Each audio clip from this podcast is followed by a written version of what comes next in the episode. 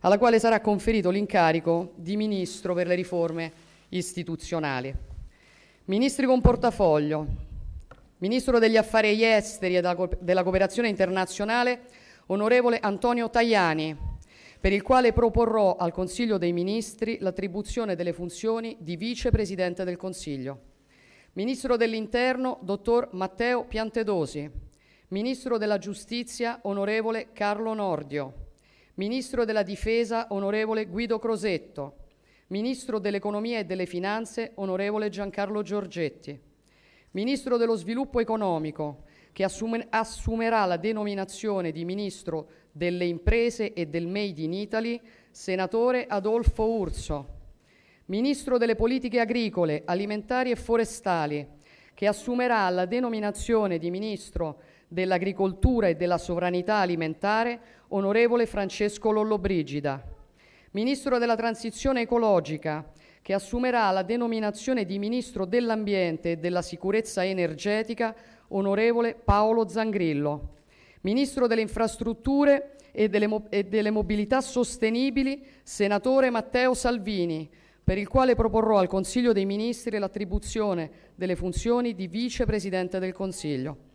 Ministro del Lavoro e delle Politiche Sociali, la dottoressa Marina Elvira Calderone, Ministro dell'Istruzione, che assumerà la denominazione di Ministro dell'Istruzione e del Merito, Professor Giuseppe Valditara, Ministro dell'Università e della Ricerca, Senatrice Anna Maria Bernini, Ministro della Cultura, Dottor Gennaro San Giuliano, Ministro della Salute, Professor Orazio Schillaci, Ministro del Turismo, senatrice Daniela Garnero Santanchè.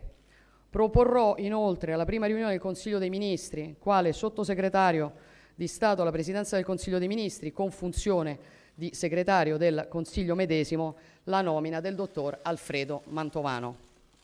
Vi ringrazio e vi auguro buona serata e buon lavoro. Vai con la sigla.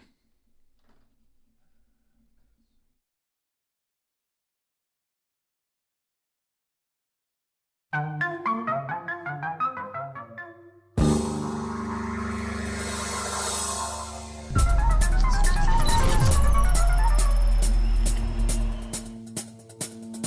ora in onda Zoom, il drive time in mezzo ai fatti con Antonino Danna. La storia, amiche e amici miei, ma non dall'avventura, si compie. Il primo governo di questo paese presieduto da una donna si sta per insediare. Giorgia Meloni, come avete ascoltato dalla sua voce poco fa, ha accettato l'incarico senza riserva e diramato la lista dei ministri, che evidentemente al presidente Mattarella è andata giù più che bene. Vi ricordo che abbiamo eh, la lista dei ministri con eh, naturalmente mh, mm, portafoglio e eh, sì, con portafoglio abbiamo Matteo Piantedosi all'interno, Guido Crosetto alla difesa, Daniela Santanché al turismo, Schillaci ministro della salute, Meloni proporrà poi Alfredo Mantovano eh, sottosegretario alla presidenza, Matteo Salvini vice premier e ministro delle infrastrutture. Attenzione perché questa non è una fesseria, perché all'interno delle infrastrutture Matteo Salvini ha la possibilità di occuparsi dell'energia, per cui la cosa eh, si farà molto interessante. Eh, poi abbiamo Tajani, vice premier e ministro degli esteri, Eugenia Roccella per la famiglia, Calderoli agli affari regionali, Pichetto pubblica amministrazione senza portafogli, eh, Ciriani rapporto col Parlamento senza portafogli, ministro per la disabilità Locatelli sempre senza portafoglio, poi abbiamo Giorgetti all'economia, Carlo Nordio ministro della giustizia e Lollo Brigida, ministro dell'agricoltura. Alcuni ministeri hanno cambiato nome, come avete potuto ascoltare direttamente dalle parole eh, di, eh, di eh, Giorgia Meloni e poi abbiamo anche il nostro senatore Valditara che è eh, senatore, sì, io lo ricordo quando era senatore tanto tempo fa, ora invece è deputato ed è anche ministro dell'istruzione e del merito, per cui come vedete più la cultura che va a Gennaro San Giuliano, il direttore del TG2, l'università va alla, all'onorevole Bernini, il lavoro Calderone, insomma Paolo Zangrillo all'ambiente e eh, direi che insomma questa è la difesa al buon Crosetto, l'abbiamo detto, gli interni Piantedosi e gli esteri, come si è detto, Tajani. Quindi, malgrado tutti gli scossoni di questi giorni, il eh, giro di consultazioni lampo che si è tenuto al Quirinale ha portato naturalmente alla nascita eh, dell'esecutivo Meloni. L'esecutivo Meloni domani alle 10 ci sarà la cerimonia di giuramento. Vi preannuncio che domani quindi faremo la Dannatona, la Maratona Danna, 42 km e 195 metri e 192 No, è 195 metri di radio perché eh, alle 8 ci sarò io con la rassegna stampa, alle 9 e mezza il garage dell'Alfista e poi naturalmente dalle 10 fino eh, alle 10 e mezza se non sbaglio, poi dopo c'è Gemma Gaetani con una gemma in cucina, vi racconteremo la cerimonia di giuramento del governo. La prossima settimana, quindi martedì e mercoledì prossimo, il governo farà il passaggio alla Camera e poi al Senato per avere la fiducia. Una volta avuta la fiducia, il governo sarà in carica con tutti i suoi poteri. Domani, dopo il giuramento, si terrà anche la cerimonia della campanella con eh, il buon Draghi, il quale naturalmente cederà il passo. Eh, allora, noi niente, cominciamo questa nostra puntata di Zoom di questa sera. Come vedete vi abbiamo informato in diretta su quello che eh, succede e in particolare abbiamo già una domanda che ci arriva attraverso il 346 642 7756 Maurizio che ci chiede che bello i nostri governanti sulle macchine Audi, dobbiamo aiutare le industrie tedesche. Antonino, niente alfa. Salvini l'alfa ce l'ha, c'ha uno stelvio, gira con uno stelvio. La Meloni gira con una 500 bianca.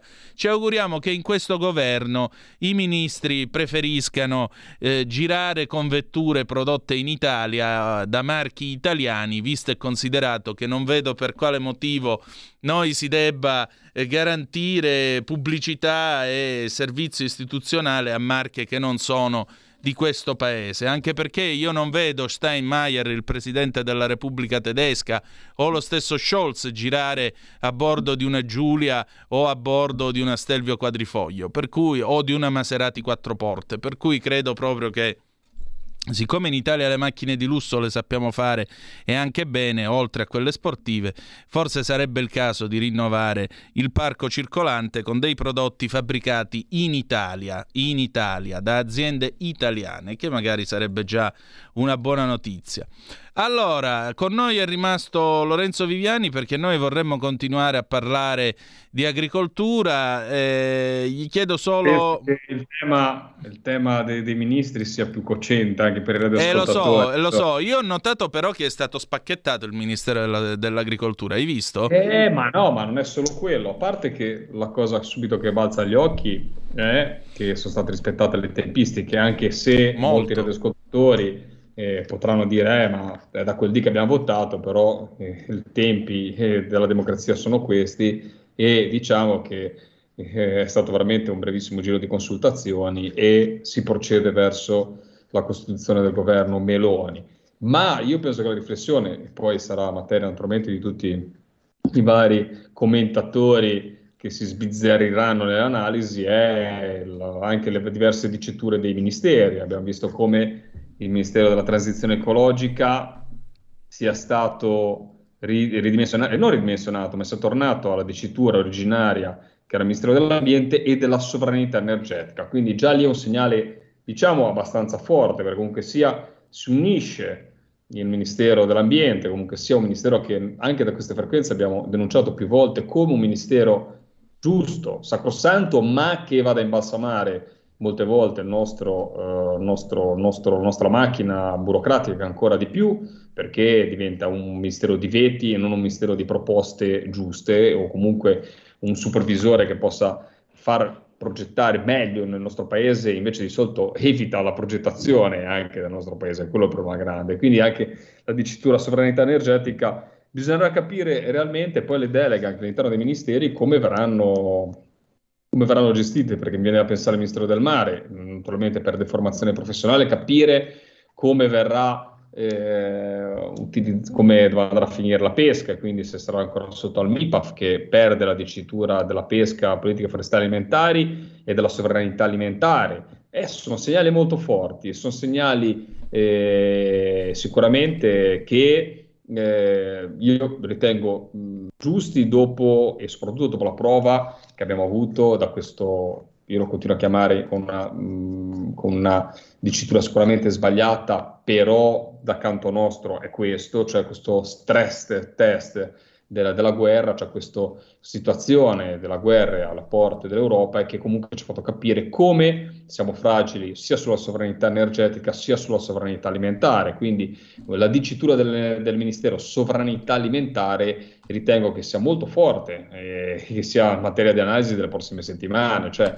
eh, faremo, ci sarà un'attenzione maggiore quindi mi viene da capire, mi viene da pensare proprio al tema della sussistenza alimentare del nostro paese. Abbiamo visto come nei primi eh, mesi, eh, nelle prime settimane del, proprio della guerra in Ucraina eh, ci sia stato il problema, ad esempio, del fabbisogno di fertilizzanti, del fabbisogno dell'agricoltura di materia prima, del fabbisogno della, del, del, dei cereali per dare soprattutto alimento alla zootecnia eh, quindi insomma eh, non è da poco, e lo stesso sovranità energetica che è un tema che penso che sarà il tema dei prossimi, delle prossime ormai siamo a ottobre, prossime settimane, prima certo. dicevamo prossimi mesi perché l'inverno è lontano, adesso prossime settimane, prossime settimane. E quindi ritengo che le parole che devono tramutarsi in fatti, in deleghe importanti, in studio, in lavoro da parte dei ministeri, siano già un segnale di una direzione che questo governo, nuovo governo, voglia prendere sin dall'inizio.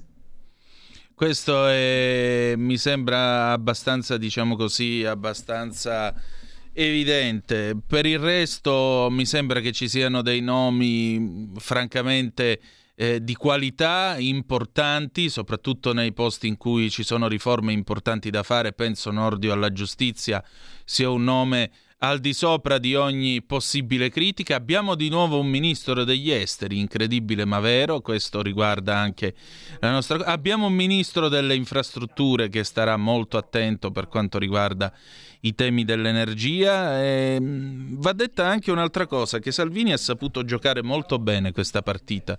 Sei ministeri più la vicepresidenza del Consiglio più la, vice... più la presidenza della Camera mi sembra che eh, abbia, abbia, giocato molto bene la sua partita, non abbia sbagliato assolutamente un colpo. Eh, il Ministero dell'Economia in mano a Giancarlo Giorgetti, qui si para la nobilitate, amiche e amici miei, ma non dell'avventura. Insomma, ci sono tante occasioni per fare bene, per, fo- per, poter, per, poter, fare veramente buone cose per questo paese. Tra l'altro, Lorenzo, allo 0266203529 abbiamo già una telefonata. Pronto chi è là? Buonasera a tutti e due, Lisetta. Cara Lisetta. Allora, Buonasera, semplicemente io volevo fare i miei più vivi rallegramenti con tanti auguri a tutti i nostri nuovi ministri da Lisetta. Vi saluto di nuovo, buonasera. Grazie tante, cara. Ci uniamo, ci uniamo al tuo, al tuo, ai tuoi auguri, Lisetta. Di buon lavoro e soprattutto anche un bocca al lupo perché la situazione che abbiamo davanti non sarà, fammi dire Antonino, una situazione no. facile, ma soprattutto non sarà una situazione facile per un governo di centrodestra. Non ci scuseranno nessuno sbaglio e non ci daranno la possibilità eh, di, di, sbagliare soprattutto, perché eh, abbiamo visto gli altri governi, i governi passati di centrodestra come sono stati impallinati appena hanno fatto un passo falso. Quindi sarà, nostro, sarà insomma, il compito di questa nuova maggioranza, del centrodestra, del governo, realmente portare a casa dei risultati, farlo bene, farlo, non sbagliare, studiare, lavorare. Eh, penso che le persone e i nomi, soprattutto i nomi che la Lega ha fornito da questo punto di vista a livello di governo siano nomi di tutto, di tutto. Rispetto, da partire da eh, Matteo Salvini, che avrà anche sotto di sé, con, nel Ministero delle Infrastrutture e Trasporti, anche tutta la parte, mi fammi dire, e ricordiamolo anche delle capitanerie di porto, quindi tutto il tema anche del, dell'immigrazione, quindi potrà, secondo me, dire anche la sua da questo punto di vista, anche se non lo vediamo, lo vediamo tutti al Viminale, ma eh, ricordiamoci che anche se poi la regia era sotto Matteo Salvini, ma tutta la parte anche legata al, non ai decreti Salvini, ma alla parte insomma del, del, del, concedere lo sbarco e tutto, ricordiamoci che c'era di mezzo all'epoca nel governo giallo-verde anche Toninelli, che poi si, si pavoneggiò di essere lui e di aver fermato l'immigrazione, seppure poi eh, contraddistinguere la solita, fatemi dire, mi spiace, ma eh, doppia morale eh, grillina, poi impallinare lo stesso Matteo Salvini con il voto al Senato per l'autorizzazione a procedere. Qua veramente uno scenario dei, eh, dei clown della politica che abbiamo visto nella scorsa legislatura. Ecco, in tutto questo io leggo già su Facebook eh, qualche mio contatto eh, che fanno ironia sul fatto che adesso si chiami Ministero dell'Agricoltura e della Sovranità Alimentare. Gente così merita di mangiare parmesan tutta la vita e magari farina di grilli. Perché voglio dire, eh, che cosa vuol dire sovranità alimentare che fa tanto ridere le anime belle? Vuol dire semplicemente tutelare le aziende italiane e quelli che ci buttano sangue dalla mattina alla sera. Questo vuol dire sovranità alimentare.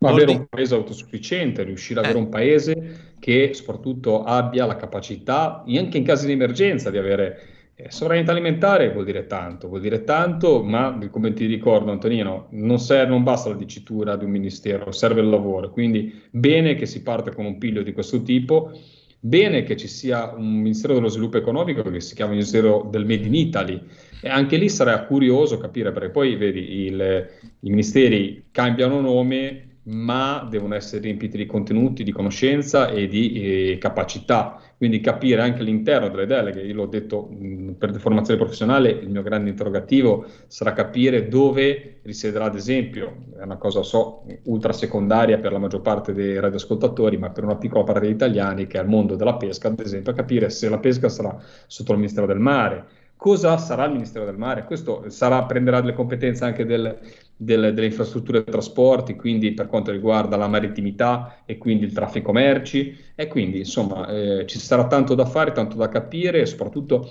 eh, nelle prossime giorni, per settimane per tradurre naturalmente dei titoli di ministeri in fatti compiuti comunque in eh, macchine che possano progettare e risolvere i problemi atavici e emergenziali, ma problemi anche atavici che ormai ci portiamo avanti da decenni nel nostro paese. Esattamente. Raul da Cesano Maderno, ciao Antonino, ciao Lorenzo, mediamente soddisfatto, ora al lavoro, non capisco Lollobrigida, Nordio avrà forse l'osso più duro, mi unisco ai complimenti per Salvini che ho criticato negli ultimi mesi, molto bene, meno video su TikTok più lavoro concreto, ciao ciao. Quindi... Eh, io lo posso, posso, dire al capogruppo di Fratelli d'Italia al, al, nella scorsa legislatura, eh, una persona capace. Eh, sì, eh, tutti noi, e penso che mi unisco a tanti radioascoltatori, speravamo eh, in un centinaio, che abbiamo visto comunque ha avuto una posizione di rilievo nella vicepresidenza del Senato, quindi anche lì è un percorso che secondo me per il senatore Gianmarco Centinaio che eh, spero ci ascolti e se non ci ascolta naturalmente gli mandiamo un saluto come, eh, come, come Radio Libertà, è stato nostro ospite ed è stato sinceramente un portabandiera del Made in Italy, dell'agricoltura, del, del, del, mangiare bene italiano, perché è stata una persona che si è prodigata da ministro veramente su queste tematiche. E le sfide che avrà Lolo Brigida davanti sono sfide importanti, sfide, eh, sfide per i prossimi decenni di strategia, di lavoro, eh, curare le emergenze di cui parliamo sempre in questa in questa, in questa, radio e fammi dire l'unica radio che parla di temi di questo tipo, eh, ma l'unico diciamo, network che fa degli approfondimenti di questo tipo perché molte volte sono scomodi e non vengono pubblicizzati, ma soprattutto bisogna fare strategia, strategia perché abbiamo, è inutile che ci riempiamo la bocca, fammi dire, col Made in Italy, riempiamo la bocca con siamo i migliori a fare il vino, siamo i migliori a fare agricoltura, siamo i pescatori più bravi, quando poi non riusciamo a dare alle nostre imprese una strategia, uno sviluppo. Siamo i migliori perché abbiamo delle imprese che sono le migliori, siamo i migliori perché abbiamo dei territori che sono vocati e perché i nonni, i nostri nonni ci hanno spiegato come fare bene gli alimenti, ma aiuti fino adesso, fatemi dire, negli ultimi eh, 40 anni, 50 anni dallo Stato per progredire, per, eh, per, veicolare, per riuscire a portare il nostro agroalimentare e proteggerlo soprattutto dagli attacchi all'estero, sforzi fatti tanti da noi, ma risultati purtroppo ancora poco ottenuti perché eh, siamo sempre, come dire, la noce nel, sa- nel, sacco che fa poco rumore. Ecco, speriamo che in questo governo le noci siano tante, si facciano sentire e che soprattutto a livello europeo il ministro, il nuovo ministro dell'agricoltura riesca a imporsi sulle tematiche di cui parliamo tutti i giorni su queste frequenze. E questo è molto interessante ed è molto importante ed è peraltro un auspicio al quale ci associamo. Allora, volete commentare questo governo nascente e le sfide che l'attendono? 0266203529 se volete dire la vostra oppure 346 642 7756 se avete voglia di eh, intervenire attraverso quel magnifico strumento ideato da Meucci, ovvero sia il telefono. Pietro dice Giulia buongiorno, nulla. E Pietro, i posti quelli erano, però voglio dire Pensa che Tridente c'era per eh, fare la scelta per il ministro della giustizia. La Casellati, la Buongiorno oppure Nordio, cioè tre personalità, ognuna a suo modo, competenti e capaci. Quindi voglio dire, mi sembra che eh, come andava andava andava a finire bene, voglio dire. Eh, Giulia Buongiorno avrà comunque modo di esprimere le sue potenzialità, io credo, in questa legislatura. Questo è un governo che deve durare cinque anni e deve essere un governo che dovrà fare le riforme eh, previste dal, dal um, programma elettorale. Se questo governo riuscirà a mettere a segno 4-5 proposte serie, almeno questo è quello che penso io, nel corso di questa legislatura, se riuscirà a fare davvero la riforma presidenziale insieme con l'autonomia eh, dello Stato e delle regioni, se riuscirà a darci un fisco amico delle persone e non un fisco che manda cartelle a raffica pretendendo il sangue dalla gente, può darsi che riusciremo a recuperare questo paese e modernizzarlo, perché questo paese aspetta dagli anni 90 di modernizzarlo. Un'altra cosa, eh, piaccia o meno, la traversata del deserto della destra italiana è finita, la transizione iniziata con Mani Pulite è finita.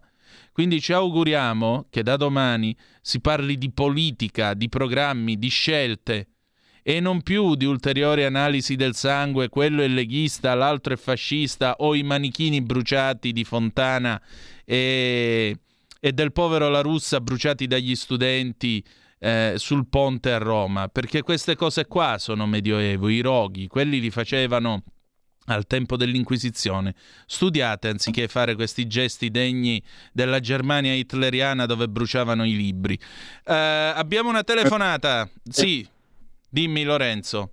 No, assolutamente d'accordo con te, assolutamente d'accordo con te. Volevo esprimere anch'io come sia assurdo in un paese sdoganare tipi di atteggiamento che non vengano, non vengano neanche condannati, perché io mi aspettavo, esatto. mi sarei aspettato una serie di condanne, invece sono stati i primi odiatori purtroppo è stato proprio gli esponenti di sinistra, che si sono espressi subito in maniera assurda e fuori dal tempo rispetto al presidente, alla nomina del presidente della Camera e del presidente del Senato. Vai con la telefonata. No, dobbiamo andare in pausa.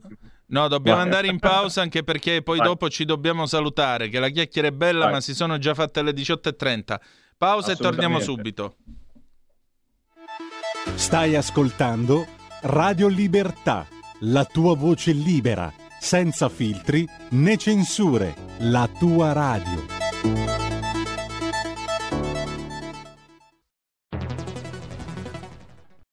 C'è chi te la racconta sbagliata e chi te la racconta male. C'è chi te la racconta tagliata e chi te la racconta al contrario e chi non te la racconta affatto. QDS te la racconta giusta. Ogni giorno la tua terra, il suo presente, le sue attese, la sua volontà di rinascita. Leggi, abbonati, scegli il quotidiano di Sicilia. L'informazione giusta per crescere insieme.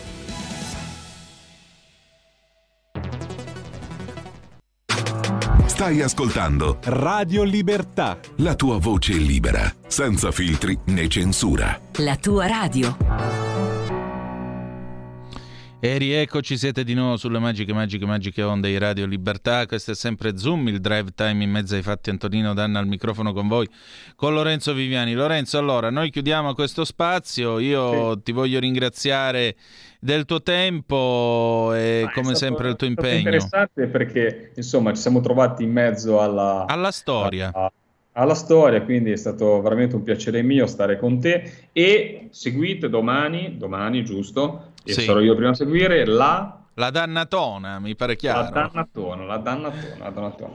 Grazie, Bene. grazie a tutti voi, grazie ai radioascoltatori e grazie naturalmente alle frequenze di Radio Libertà per portare i temi di agricoltura, pesca e non solo sul... Si sente ancora? Sì, sulla... Sulle, sulle, frequenze sulla, su, in televisione e sulle frequenze radio. Grazie Antonino. Grazie, grazie a, a te. Voi. Aspetta un attimo, noi chiudiamo dedicando sia alla nuova timoniera di questo paese che a te, visto che te ne intendi, The Fantastic Oceans, Moving Cruising. No, aspetta, aspetta, aspetta, eh, aspetta. Che c'è? Aspetta, aspetta. Prima di citare, dato che c'è una battuta che tu sai fare benissimo, proprio di questo è voglio che me la fai prima di andare via. Dimmi com'è la battuta. Solo Puffin ti darà forza e grinta a volontà. Quindi Grande Antonino, ciao a tutti. Chi trova un amico trova un tesoro e andiamo. Ciao.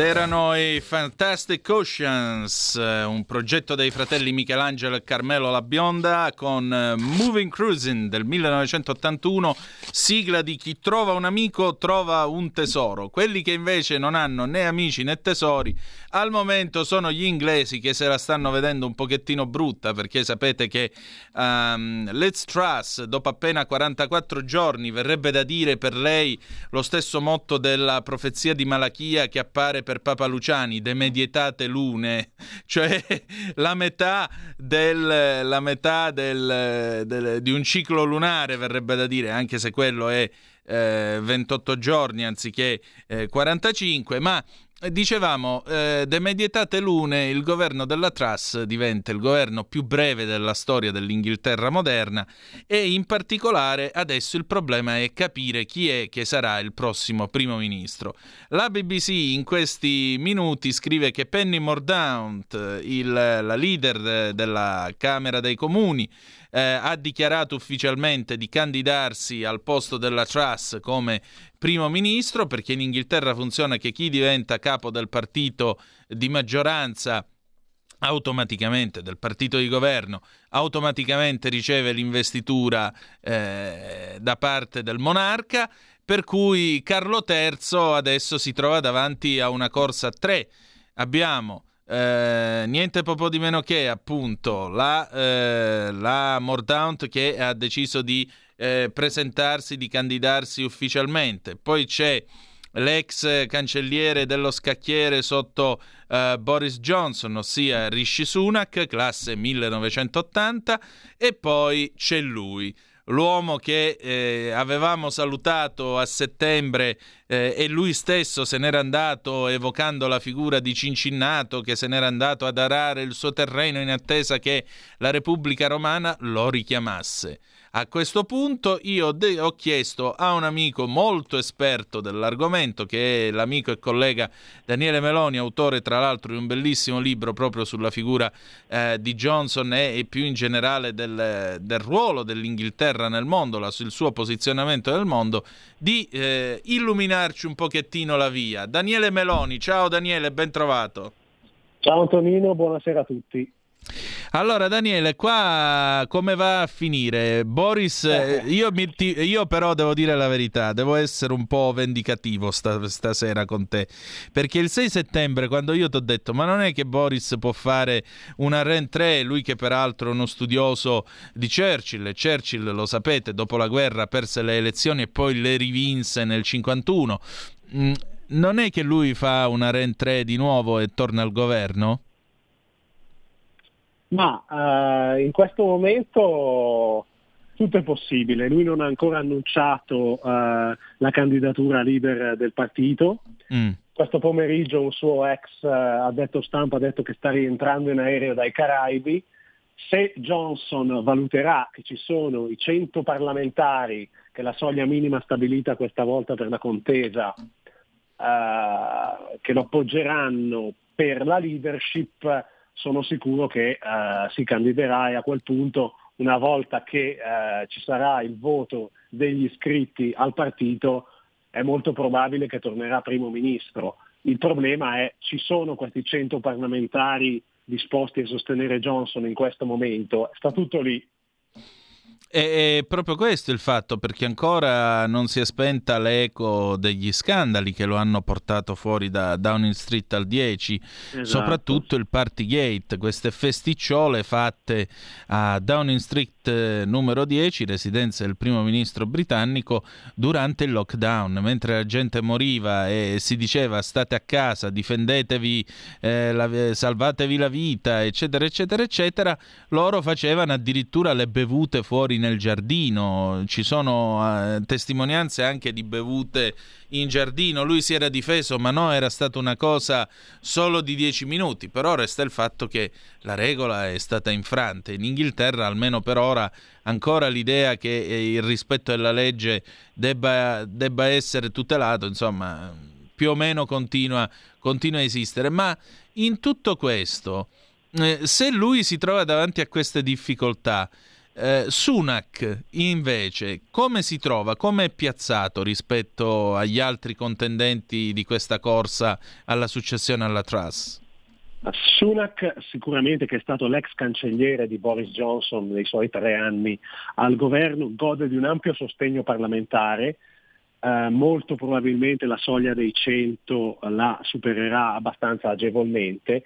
Il punto è che Sunak in questo momento è visto da due ali del partito, i johnsoniani e eh, coloro che hanno sostenuto Liz Truss nel, nel, leadership contest del mese di luglio e quindi la, la, l'ala più tacceriana del partito come fumo negli occhi, perché Schunak con le sue dimissioni è stato colui che ha, così, per così dire, pugnalato alle spalle Johnson causando la crisi di governo dello scorso mese di luglio. Quindi Sunak ha un'ampia base parlamentare ed è, e se si candiderà perché in questo momento non ne siamo ancora certi, non ha ancora annunciato la sua candidatura, qualora dovesse farlo eh, eh, il suo problema sono gli iscritti al partito che lo vedrebbero sicuramente sconfitto contro Boris Johnson e probabilmente anche contro Penny Mordaunt.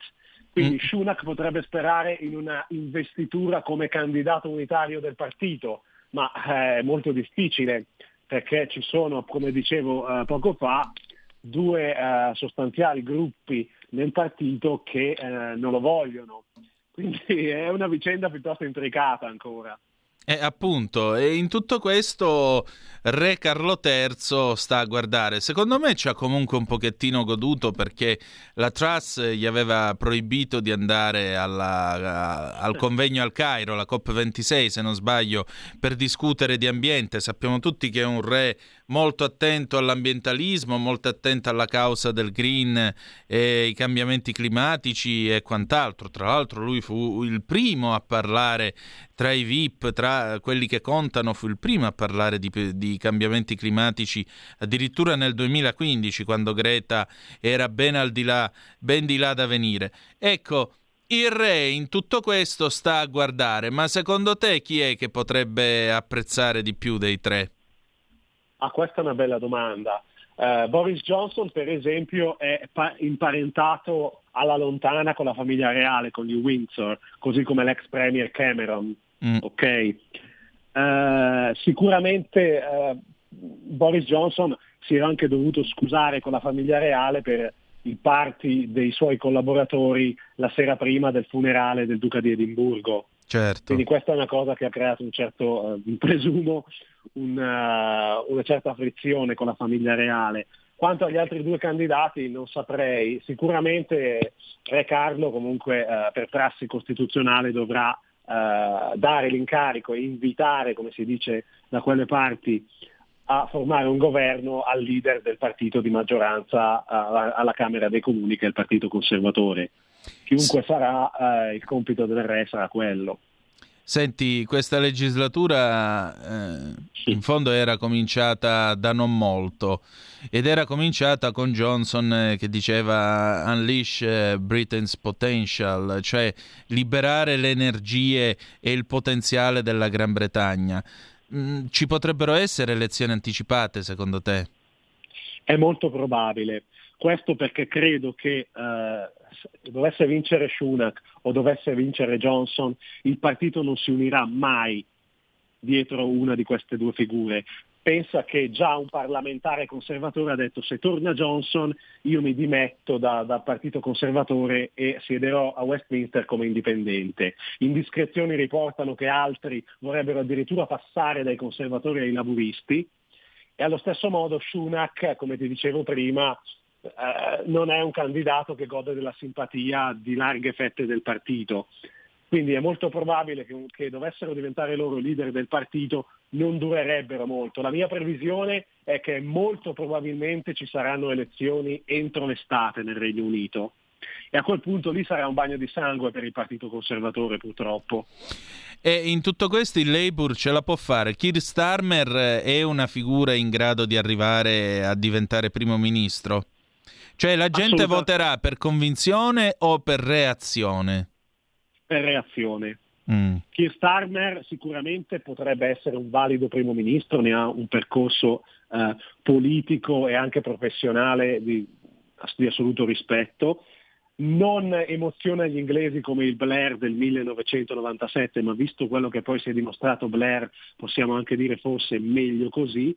In questo momento nei sondaggi il Labour è dato addirittura con oltre 30 punti di vantaggio, naturalmente sono sondaggi molto del momento, che vivono no? dei su e giù e delle emozioni del momento. Certo che, che Liz con la sua politica economica eh, tutta sbilanciata a destra, ha lasciato un'autostrada al centro a Starmer che Starmer probabilmente non si sognava neanche. Starmer ha fatto fatica in questo periodo a, a dare eh, l'immagine di un partito eh, che si distanziava dalla sinistra radicale e cercava di convergere al centro. Ha avuto molti problemi e, e, ne ha ancora con le candidature di alcuni candidati della sinistra diciamo più vicina a Corbyn eh, alle prossime elezioni, con la posizione sugli scioperi dei trasporti. Certo è che Liz a differenza di Johnson, gli ha aperto un'autostrada al centro, cosa che Johnson non gli ha mai consentito. Chiaro, chiaramente. E, senti, oggi si parlava di questa regola appunto potenziale anti-Johnson, anche perché mi pare di capire che le indagini sul Partygate non sarebbero ancora finite. lui può rischiare di trovarsi un vero e proprio ostracismo eh, da parte del suo stesso partito? Sì, assolutamente sì, perché come giustamente detto le indagini sul Partygate sono finite per quanto riguarda diciamo, l'aspetto uh, uh, amministrativo, burocratico della vicenda. Johnson, così come Schunak, ha ricevuto una multa di 50 sterline per gli eventi a cui ha partecipato e chiusa lì. Però la Camera dei Comuni, lo Standard Committee della Camera dei Comuni sta indagando sul, sul fatto che Johnson avrebbe potuto trarre in inganno il Parlamento sul Partygate, quindi avrebbe potuto dire eh, delle bugie in aula uh, mentendo ai deputati. Si, si, definisce in inglese il misleading of parliament. Sta indagando questo, questa commissione parlamentare. Se eh, effettivamente eh, verrà messa ai voti che Johnson ha, ha tratto in inganno il Parlamento, eh, Johnson potrebbe anche decadere da deputato. Eh, dipende poi dalla sanzione che eh, gli verrà gli organi della Camera dei Comuni gli combineranno. Quindi certo. c'è questo rischio ed è anche il, fatt- il maggiore fattore de- che, uh, diciamo, uh, di ostracismo al ritorno di Boris Johnson in questo momento, perché giustamente molti si chiedono, ok, lo rimettiamo leader del partito e primo ministro, ma ah, se arriva una cosa del genere è, è, è un casino, perdonatemi il termine, peggio dei 45 giorni di Liz Truss. Appunto, insomma, diciamo che le sorprese non mancheranno e più che altro un eh, garbuglio, come giustamente tu dici. Eh, il re potrebbe sciogliere autonomamente le Camere davanti a questo casino, secondo te? No, assolutamente no, sarebbe una violazione de- dei suoi eh, doveri costituzionali. Mh, che non credo Carlo né mai la sua predecessora abbiano mai preso in considerazione, no, assolutamente mm. no. Perché diciamo così, a questo punto eh, bisogna capire bisognerebbe capire eh, per gli appassionati di The Crown, mi permetto di fare questa piccola deviazione. Eh, esistono tre principi cosiddetti Lassell Principles, cioè il baffone che si vede nelle prime due stagioni di The Crown, per capirci. Tommy Lassells, che fu eh, segretario sia di Giorgio VI che all'inizio di Sua Maestà la Regina Elisabetta II di felice memoria. Eh, queste tre regole dicono che il re può rifiutare la richiesta da parte del primo ministro di sciogliere il Parlamento a tre condizioni. Primo, se il Parlamento attuale è vitale, è in grado di esercitare il suo lavoro ed è in grado di funzionare. Due, se una elezione generale potrebbe, rischierebbe di essere de- a detrimento dell'economia nazionale. Tre, se il sovrano può, diciamo così, eh, ragionevolmente aver fiducia nella possibilità di trovare un altro primo ministro che possa governare per un periodo ragionevole con una maggioranza efficiente alla Camera dei Comuni. Ora, mh, a me pare che però il sovrano difficilmente entro il 28, addirittura si parla del 28 ottobre, secondo te ce la fa entro il 28 di ottobre a trovare, in realtà glielo deve trovare il Partito Conservatore, eh, a trovare un altro altro primo ministro che possa governare appunto con una maggioranza utile nella Camera dei Comuni? Entro venerdì prossimo eh, il Partito Conservatore annuncerà il nuovo leader che eh, contestualmente alle dimissioni di Liz Truss si recherà a, a, Buckingham Palace per essere invitato a formare un nuovo governo. Mm. Il Partito Conservatore ha la maggioranza alla Camera dei Comuni, la stessa ultima votazione disastrosa per come è stata organizzata dal governo e capi, dall'ufficio dei capigruppo della TRAS, quella sulla mozione sul fracking, ha dimostrato che comunque il Partito Conservatore ha la maggioranza ai comuni, quindi problema da questo punto di vista in questo momento non c'è. Certo, se le cose dovessero, eh, per così dire, eh, peggiorare, la vita parlamentare dovesse dimostrare un maggiore frazionamento, uno sfarinamento della maggioranza del partito conservatore, a questo punto è molto probabile che il Parlamento voterà una mozione per lo scioglimento delle Camere che sarà annunciata dal, dal primo ministro. Il primo ministro andrà a chiedere lo scioglimento delle Camere al re. Cioè della Camera in, in realtà perché certo. è la Camera dei Comuni che fa testo. Ecco, eh, anche questo è, è, una cosa, diciamo così, che ulteriormente ci porta dentro questo garbuglio istituzionale e politico eh, dell'Inghilterra. Quanto può durare un altro governo conservatore secondo te? Ci arriva alla fine della legislatura o... È molto, è molto, difficile per quanto mi riguarda, le divisioni sono troppo profonde, le divisioni, le antipatie, tutto ciò che, insomma, che la politica porta nel corso degli anni, e la politica non solo, nel corso degli anni eh, fa sì che eh, non ci possa essere una figura uh, unificante che unisca dietro di sé il partito. Forse probabilmente più che Johnson o Schunak, Penny Mordant potrebbe essere questa figura sicuramente. Eh, come ti dicevo prima, secondo me è molto probabile comunque che si arrivi a, a elezioni entro la prossima estate. Questo mm. è, è, il mio modesto diciamo, pronostico. Ecco. Senti, nei rapporti con l'Unione Europea dopo la Brexit, eh, poi questa primo ministro che sostanzialmente eh, ha mostrato una certa vicinanza nei confronti della Francia, ma per tutt'altri motivi. Rapporti con gli Stati Uniti d'America e posizionamento internazionale degli, del, del, Regno Unito. Quali sono le sfide che, devo, che dovrà affrontare chi sostituirà la Truss? Allora, iniziamo sopra, eh, subito a dire che ieri sera il presidente americano Biden si è affrettato a dire che lui lavorerà con piacere con uh, qualsiasi primo ministro che eh, il Partito Conservatore eh, eleggerà da Presidente degli Stati Uniti, quindi aveva parlato di special relationship, aveva ribadito questa cosa quando è stata eh, eletta Liz Truss.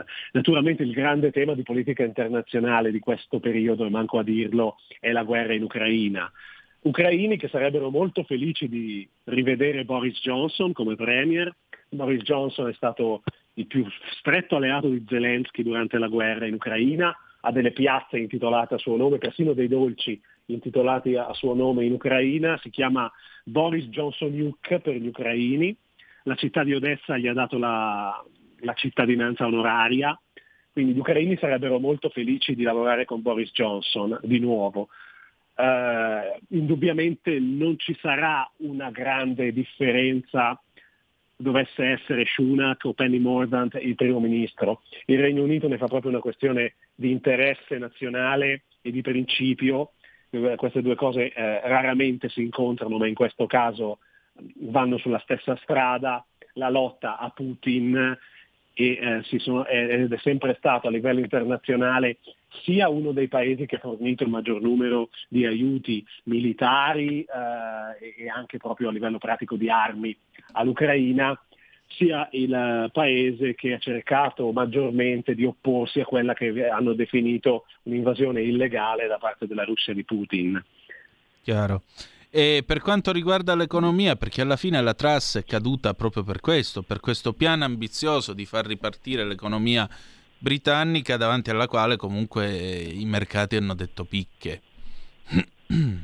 Beh, eh, il problema di Liz Truss è stato che il suo piano di tagli alle tasse di 45 miliardi è stato presentato senza una copertura finanziaria, senza il fatto eh, che ci sia eh, sia stato approvato dal Partito Conservatore, il programma del Partito Conservatore delle elezioni del 2019 non parlava di, di un tipo di politica economica simile e senza la previsione dei dati da parte dell'Office for Budget Responsibility e del Ministero del Tesoro. Quindi una cosa un po' campata in aria per quanto potesse anche essere non negativa di per sé, anzi i tagli alle tasse sono sempre buoni per quanto mi riguarda.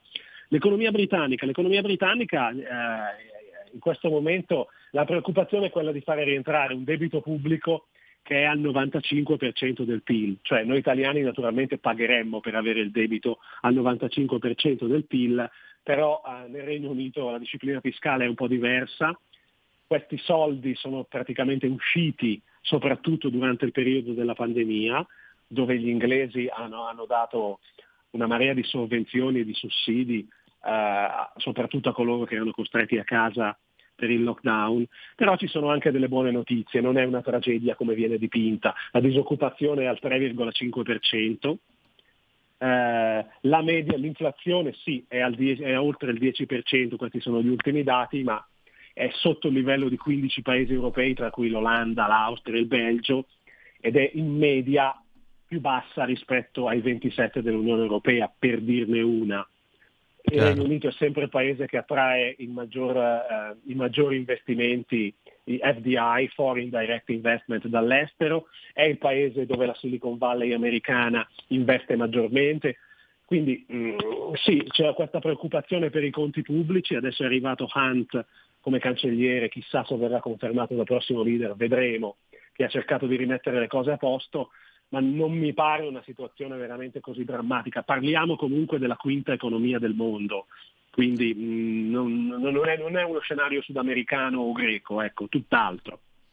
Insomma, avremo modo di vedere quello che accadrà. Certamente l'Inghilterra, anche se in questo momento sta un po' ballando, non perderà la strada, diciamo così. No, assolutamente. Daniele, io ti voglio ringraziare per la tua cortesia e grazie ancora per la tua disponibilità. Avremo modo di risentirci con il nuovo governo, d'accordo? Perfetto, vi ringrazio a tutti, una buona serata. Grazie a te, un abbraccio e buona serata. Noi adesso chiudiamo questo spazio, torniamo tra poco dopo una breve pausa con un pezzo che dedichiamo comunque alla situazione politica britannica Yakety Yak di Boots Randolph. Ma che cosa sarà? La sigla di Benny Hill Show 1969. A tra poco. La tua radio è ascoltabile anche con la televisione in digitale. Sul telecomando della televisione digitale o del tuo ricevitore digitale puoi scegliere se vedere la TV o ascoltare la radio risintonizza i canali radio e troverai anche Radio Libertà, canale 252.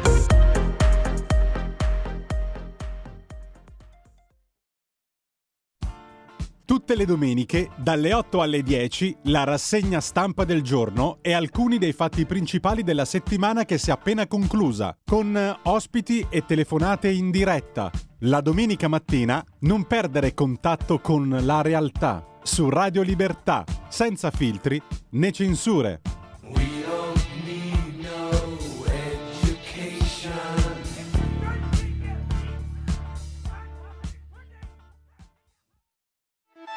Stai ascoltando Radio Libertà, la tua voce libera, senza filtri né censure, la tua radio.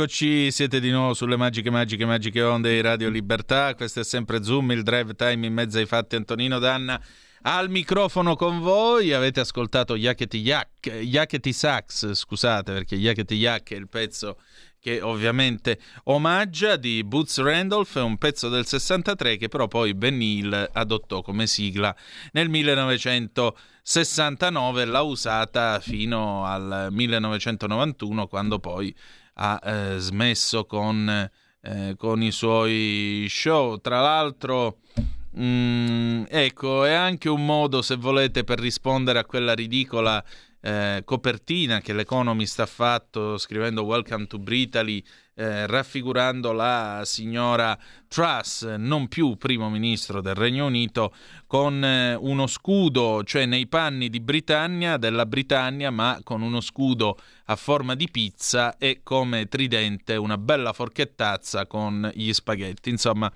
questa cosa delle copertine con gli spaghetti, a parte che sa tanto di déjà vu, visto che ha cominciato già lo Spiegel nel 77, ma c'ha anche un pochettino stancato, va, mettiamola così. L'Italia non è, non è pizza, spaghetti e mandolino, non è soltanto questo, l'Italia è un paese che deve imparare a volersi bene, a volersi meglio soprattutto, a volersi meglio, perché questo paese è meglio di quello che noi vediamo ed è meglio di quello che noi eh, pensiamo sia. Allora, apriamo i telefoni e eh, le zappe, quindi 0266203529 se volete essere dei nostri, oppure 346 642 7756 se volete intervenire attraverso la zappa. Commentiamo insieme questo governo, questo nuovo governo presieduto per la prima volta nella storia d'Italia da una donna da una donna che peraltro è, eh, diciamo così, è una donna di destra, è una donna che quindi chiude la grande traversata del deserto della destra italiana. È finito il tempo di eh, ah, il fascismo, ma voi, ma qua, ma là. Eh, ormai è al governo, il governo c'è e di conseguenza, a maggior ragione, ci aspettiamo che nel tempo che verrà anche eh, gli avversari, la sinistra, il terzo polo, magari anziché fare discussioni continue sul fascismo, che è argomento chiuso e consegnato da un bel pezzo ai libri di storia, eh, possano discutere di programmi, di attività, di azioni. Invece io ieri sera eh, in quel, in quel, supplemento di Zoom che abbiamo tenuto, ho sentito un Enrico Letta ripetere ancora una volta in questo modo così stanco e noioso, eh, l'opposizione ferma, l'opposizione contro il governo per eh, far cadere il governo, qua e là. Cioè, questo è il potere fine a se stesso, ma non è l'idea di un'opposizione, è un'altra cosa. Almeno mio mediocre parere. Comunque, 0266203529, abbiamo una telefonata. Pronto chi è là? Ciao, sono Mauro di Reggio. Carissimo. Ciao Antonino. Ciao. Va bene, il governo eh, è un po' prematuro poterlo giudicare visto che è stato fatto nel pomeriggio. Si vedrà.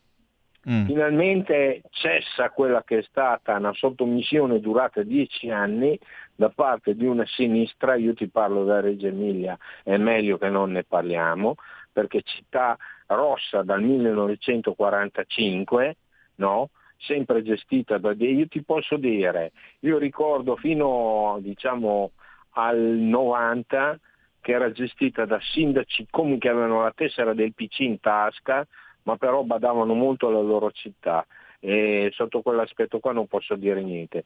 Dal 90 in poi si è completamente distrutta.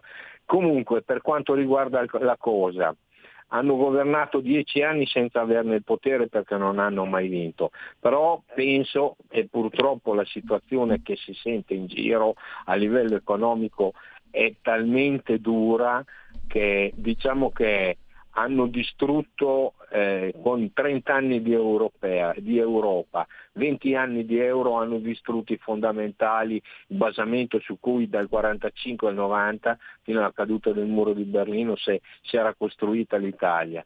Non essendoci questi fondamentali io penso che sarà una cosa molto molto dura.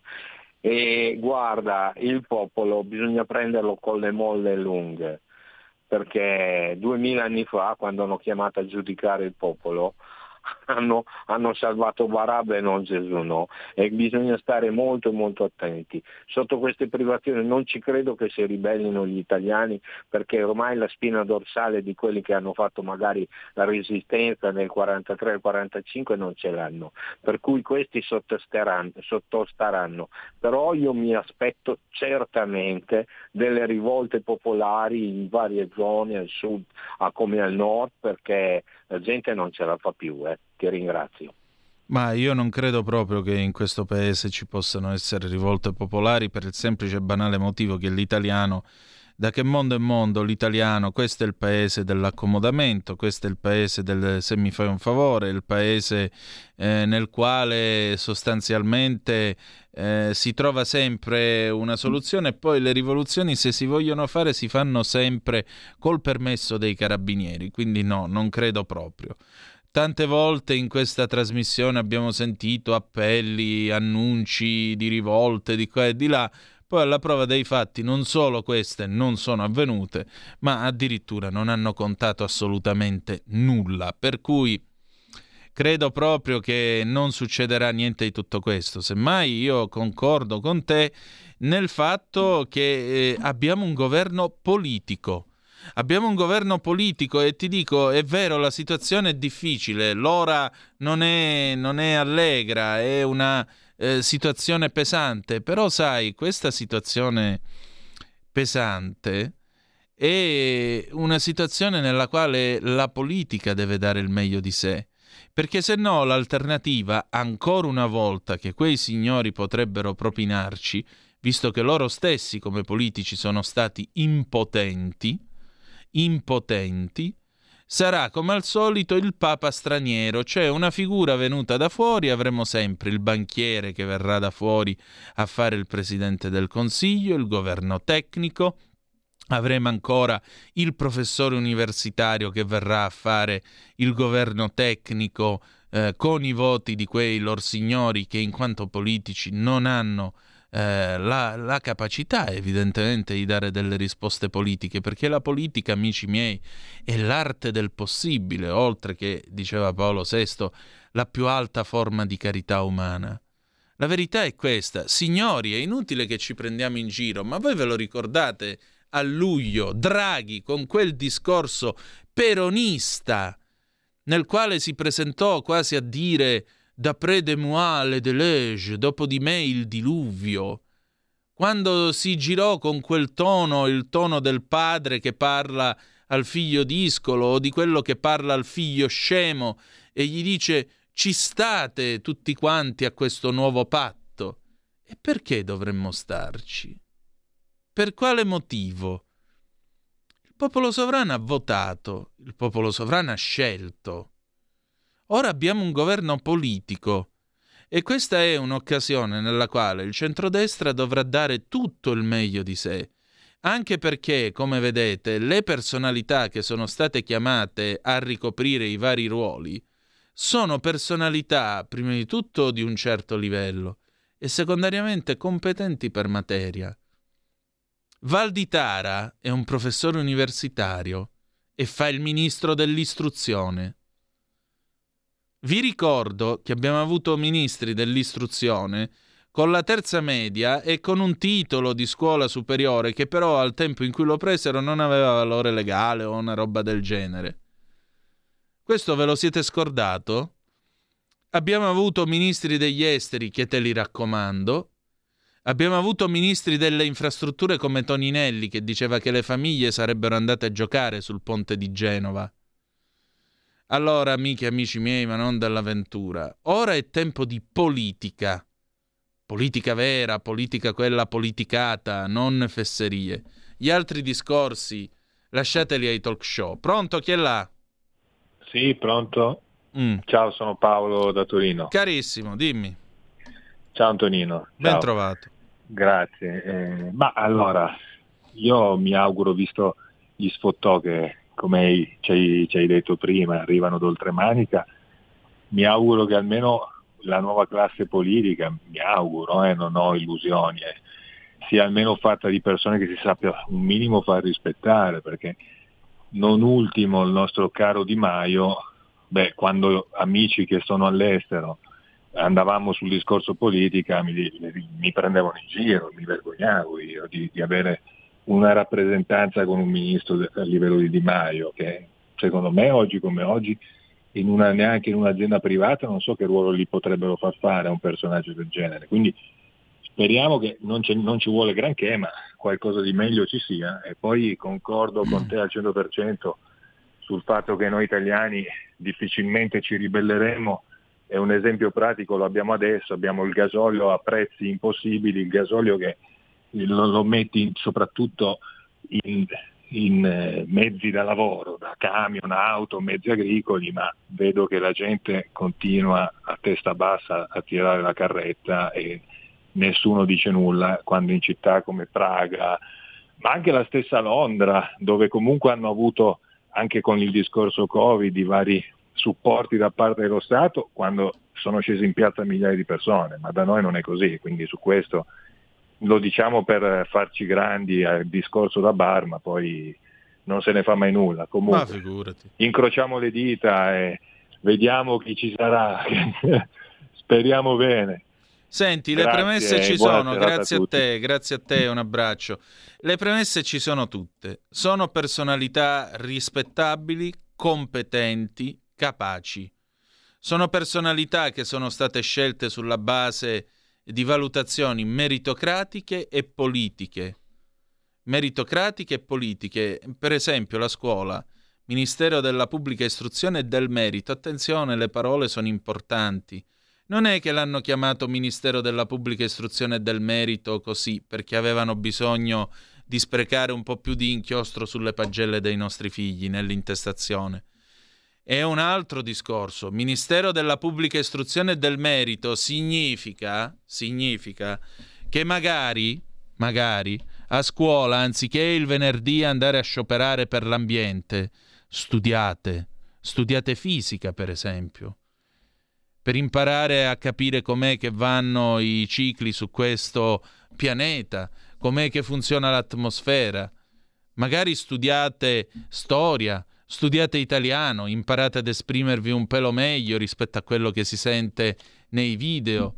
Imparate a prepararvi al domani, i temi, i temi non si devono fare più, i temi vanno fatti.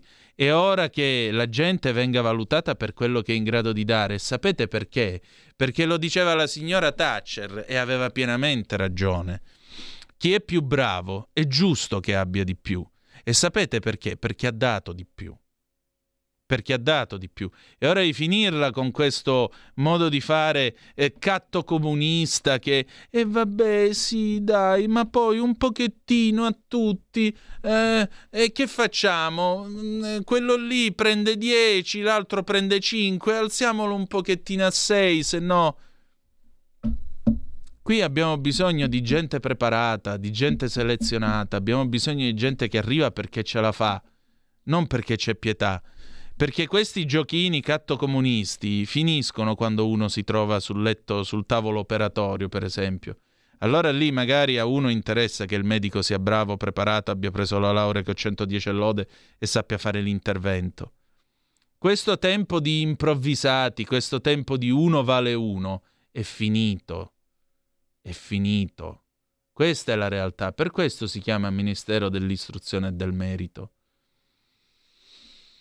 E per questo, a maggior ragione, a maggior ragione, dobbiamo costruire una società nella quale il merito debba esistere per davvero. Questo è il fatto. Né più né meno. Poi lasciate stare tutte quelle discussioni, i diritti, l'aborto, tutte queste storie qua. Queste sono tutte storie, sono tutta chincaglieria. Chincaglieria. Perché non sono questi i problemi del paese, questi sono eh, questioni che la storia ormai ha già giudicato. C'è stato un referendum nell'81 sulla legge 194. Nel 1981 il presidente degli Stati Uniti da poco era Ronald Reagan, quindi di che cosa stiamo parlando? Parliamo dei problemi veri, parliamo di quelli che tirano su la Claire ogni mattina alle 5 e si trovano la cartella, la bolletta, si trovano tutti i problemi che ci sono. Parliamo di questo Parliamo di quelli che vogliono fare impresa e si trovano pastoi e pastoiette di ogni genere. Parliamo della necessità di costruire la gronda, la gronda nord a Genova, per esempio, o di costruire il ponte sullo stretto, o di costruire, completare l'alta velocità fino a Trieste, eccetera, eccetera, eccetera. Ce ne sono tanti di interventi da fare in questo paese. Parliamo dei reattori atomici da costruire in questo paese. Parliamo di questo, parliamo dell'Italia che dice sì e non dell'Italia che dice no. Parliamo di riaprire quelle benedette piattaforme che sono nell'Adriatico e cominciare a succhiare un bel po' di gas metano che ci serve, che ci serve, e riprendiamoci una sovranità energetica. Visto che ci sono così tante ironie sulla sovranità alimentare, sappiate che le ironie, se le volete fare, fatele anche sulla sovranità energetica, già che ci siamo. Altra telefonata, pronto chi è là? Ciao, sono Marco da Mantova. Amata e adorata, mio caro, dimmi. Allora, prima che qualcuno cominci a lamentarsi perché non abbiamo avuto quello o quell'altro ministero, io invece sono stracontento che ce l'abbiamo fatta fare il governo. Perché ti dico la verità, io ho scritto anche un post su Facebook ieri sera, penso intorno alle 10, dove dicevo che avrei scommesso due mesi del mio stipendio che Mattarella non ce l'avrebbe mai dato la possibilità di formare il governo. È quello in che virtù, temevo pure io, se lo vuoi sapere. In virtù delle, di quello che era venuto fuori da Berlusconi. Ero sì. convintissimo perché ho detto quello non ce la darà mai, perché vuole fare un altro governo Draghi o similari, il governo di tutti quanti insieme. Invece io sono strafelice, sono stracontento che Salvini sia alle infrastrutture, se non ricordo male. Sì perché si lavorerà sull'energia, secondo me, e magari anche sulla possibilità di rinnovare eh, o migliorare la rete, la rete, viaria o ferroviaria di questo Paese. Io spero che si possa fare perché il PNR mi sembra che eh, agisca proprio su quel fronte, sul fronte delle infrastrutture, quindi miglioramento delle infrastrutture. Non abbiamo il Ministero dell'Interno, Pace bene, però mi sembra che il Ministero delle Infrastrutture collabori con il Ministero per dell'Interno. Per no, scusami un attimo, eh, l'interno è Piantedosi, perdonami. Sì, eh. infatti no, non ce l'abbiamo, Piantedosi è un tecnico. Vabbè, però comunque è persona che se non sbaglio aveva sì. lavorato con Salvini, lo conosce bene, o mi sbaglio? Certo, eh. ma infatti io sono contento, ma Salvini sem- mi sembra che il Ministero delle Infrastrutture abbia il controllo dei porti, mm. in ogni modo. Sì. Quindi ci sarà st- uno stretto collegamento tra i due ministeri. Certo. E, e poi con, eh, con Calderoli alle, alle rifo- al Ministero degli Affari Regionali non è una brutta cosa, eh? no, proprio per no. discorso legato come Lega. Adesso ragazzi si gioca, si gioca sul serio. Ma soprattutto Vedere... Giorgetti all'economia. Eh, cioè... voglio vedere cosa fa, perché cioè... ci sarà da andare, ad andare a litigare, a litigare o perlomeno ci sarà da andare a, eh, tra- a fare trattative con l'Europa e poi c'è anche, c'è anche Fitto degli esatto, affari europei. Sì, sì. Quindi mi sembra una squadra così vista eh, in quarto d'ora, 20 minuti, abbastanza equilibrata e ben robusta. Adesso ragazzi sta al nuovo governo dimostrare quello che sa fare e nei esatto. prossimi mesi vedremo. E noi come Lega, e poi ti lascio, ti lascio continuare il tuo programma, abbiamo una grande possibilità, lavorare dall'interno. Se Fratelli d'Italia nicchia, ci saremo noi, se saremo bravi, ci riprenderemo i nostri voti che abbiamo perso. Io ti dico che sì, qui si para la nobiltà, ragazzi, è qui che è la prova del 9.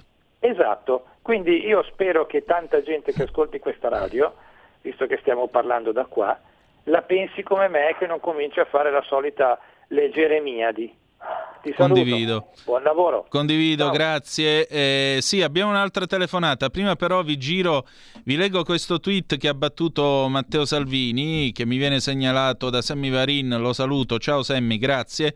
Le donne e gli uomini scelti alla Lega si occuperanno direttamente di cantieri e lavoro, economia, scuola, sicurezza, autonomia e persone disabili.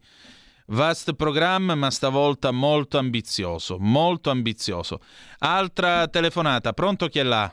Pronto, ciao, ciao Antonio Giuseppe. Ciao carissimo, dimmi.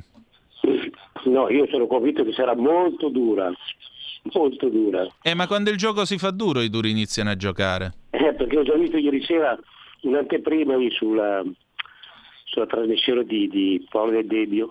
Eh, l'ho vista anch'io. E i studentelli lì che sono già, sono già, sono già organizzati. Diciamo. Sì, ma ora ti do una notizia. Io sono andato a guardare la loro pagina Facebook eh, quando c'è stato questo servizio di diritto e rovescio.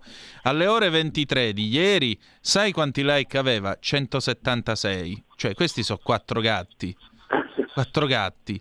Se poi la televisione... Ecco, in questo momento mi sono collegato di nuovo. Scusa, mi apri un attimo il computer, per favore, che lo facciamo vedere? Eccola qua la pagina, Giovani contro Meloni. Pensate, ieri alle 23 aveva 176 like. Sapete quanti ne ha ora? 178. Più 2, più 2 in quasi una giornata. Pensate, nonostante il passaggio reclamizzato, reclamizzato su Rete 4. Ecco qua. Stasera andremo in onda a diritto e rovescio su Rete 4 con un servizio che parla di noi alla nostra iniziativa di martedì. Sappiamo bene che saremo su una trasmissione di gente che non la pensa come gente che non la pensa come noi. Le parole sono importanti, eh, ma arrivare in tv testimonia comunque il bel lavoro che stiamo svolgendo. Noi comunque ci, invece ci rivediamo domani in piazza per il corteo antifascista che partirà a Piazza Garibaldi alle nove e mezza. Continuiamo così a incontrarci e crescere insieme. Pensate, pensate. Sì, sì. La nostra lotta non finisce qui e questo è di un'ora fa, ragazzi, bello caldo caldo. Siamo scesi in piazza per portare un messaggio chiaro, la nostra generazione non si arrende. La nostra lotta non finisce qui, oggi ha visto la luce il nuovo governo di estrema destra. Sarà molto dura. Sì, sì, e per questo ci sentiamo di dire che le, le iniziative delle scorse settimane erano solo l'inizio che noia, ragazzi. Voi siete quelli okay. che riecheggiano. Eh, se si ne pa un debut continuò le combat come nel 68. Che noia. Trovatevi un altro slogan. Dimmi tutto, dimmi. Mm, continua, continua, prego. No, no, già finito. Grazie a te. Eh, poi tra l'altro mi sembrano gli emuli delle sardine questi qua. Però voglio dire, due like in quasi una giornata mi sem- e con un passaggio alla televisione mi sembra un grosso successo. Uh, dunque, allora, chi è qua? Fitto chi? Uh, quello che, cand- che, ha candidato il centrodestra in Puglia ha preso una scoppola colossale contro Emiliano, un incapace Ermanno. Ma eh, Fitto non è stato soltanto quello che ha preso la scoppola contro l'incapace, altre volte, se non sbaglio, è stato ministro e altre volte, se non sbaglio, è stato anche governatore della Puglia. Quindi cioè, eh, Nino, non aver paura a tirare quel calcio di rigore non è da questi particolari che si giudica un giocatore. Il giocatore lo vedi dal coraggio. E qui è il tempo del coraggio, Ermanno, per cui bisogna vedere un po' che cosa, che cosa succederà. Ripeto, ora non è più il tempo delle analisi elettorali, ora c'è il governo. Stasera si festeggia, domani apriamo lo spumante, per carità, tra l'altro vi annuncio che il governo giurerà alle 10 di domattina, quindi in piena dannatona saremo io e te, caro Giulio Cesare, condottiero mio condottiero. Un saluto, non ho fatto ancora tempo a salutarlo. E...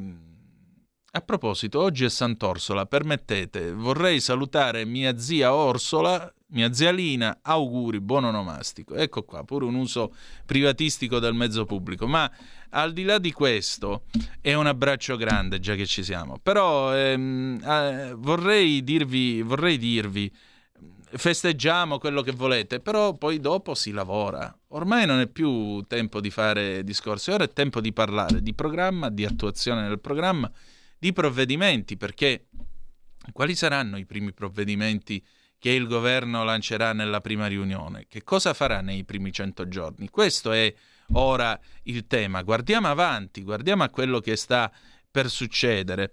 Roberto da Monza al 346 642 7756. Come dicevi prima Antonino, noi abbiamo bisogno di gente capace. Mi ricordo uno slogan del 68 della sinistra, uh, l'immaginazione al potere, per lor signori è ancora attuale. Roberto da Monza. Sì, eh, solo che l'immaginazione mi pare che abbia portato l'Italia in un quindicennio che te lo raccomando e il, le cui cicatrici purtroppo ci sono ancora.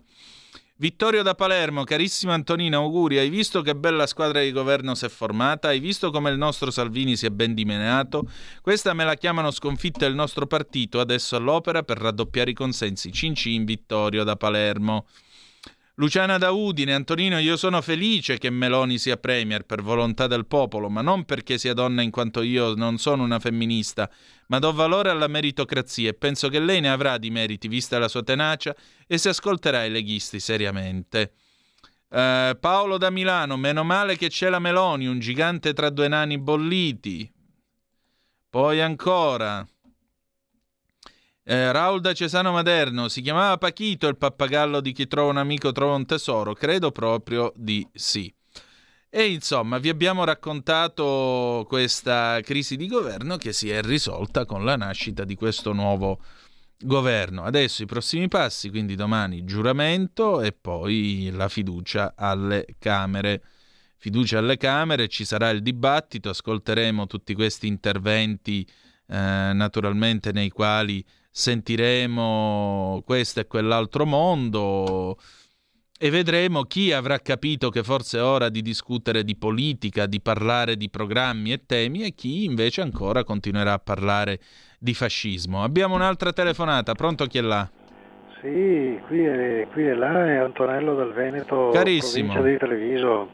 La marca caro... gioiosa e tamorosa, dimmi. Sì, bravo. E hai capito, non ho ancora sentito l'analisi concreta mm. del perché la consultazione con, tra Mattarella e Meloni e tutta la squadra sia durata solo sette minuti.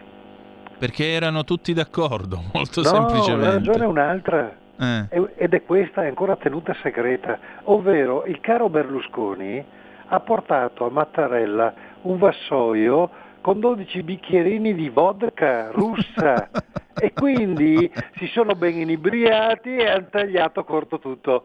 Ciao Antonino, buona continuazione. Grazie a te, grazie a te, ciao. Invece, invece ieri la delegazione del PD, sapete che il presidente aveva assegnato, il presidente Mattarella aveva assegnato un'ora l'uno alla delegazione sia del Movimento 5 Stelle che del Movimento che del PD che anche di, di Calenda e, Calenda e Renzi, il terzo polo. E invece, invece, mentre bene o male Calenda si è fatto una mezz'oretta così a parlare, così anche lo stesso Conte, il PD è stato dentro fino alla fine, tant'è vero che poco dopo la fine di Zoom, eh, ieri sera, quindi verso le 8 della sera, Ricoletta con la sua pattuglia è venuto fuori e, e, ha tenuto peraltro un discorso che sembrava l'anticipazione del discorso di sfiducia che pronuncerà alla Camera evidentemente. Un discorso settoriale molto articolato, molto, molto particolare. Insomma, io credo che ripeto, oggi è una giornata così, una giornata allegra, però da domani, una volta giurato, come mi diceva mia nonna Concetta, vascio cozze e studia. Abbassa il, eh, la noce del capocollo, se preferite la nuca in italiano, abbassa la nuca sui libri e studia. Ecco, ora ci sarebbe da dire eh, a Giorgia Meloni, a Salvini, a Berlusconi, a tutti i componenti di questo, di questo governo, ai parlamentari ci sarebbe solo da dire vasciate u cozzu e governati. Abbassate la nuca e governate. Andiamo in pausa. Stai ascoltando Radio Libertà. La tua voce libera, senza filtri né censura. La tua radio.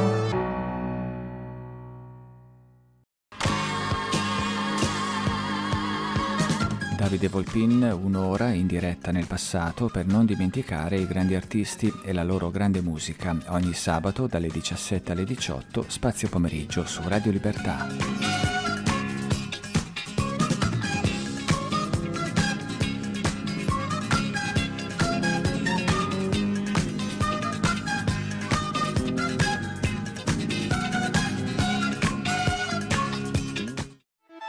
Stai ascoltando Radio Libertà, la tua voce libera, senza filtri né censure, la tua radio.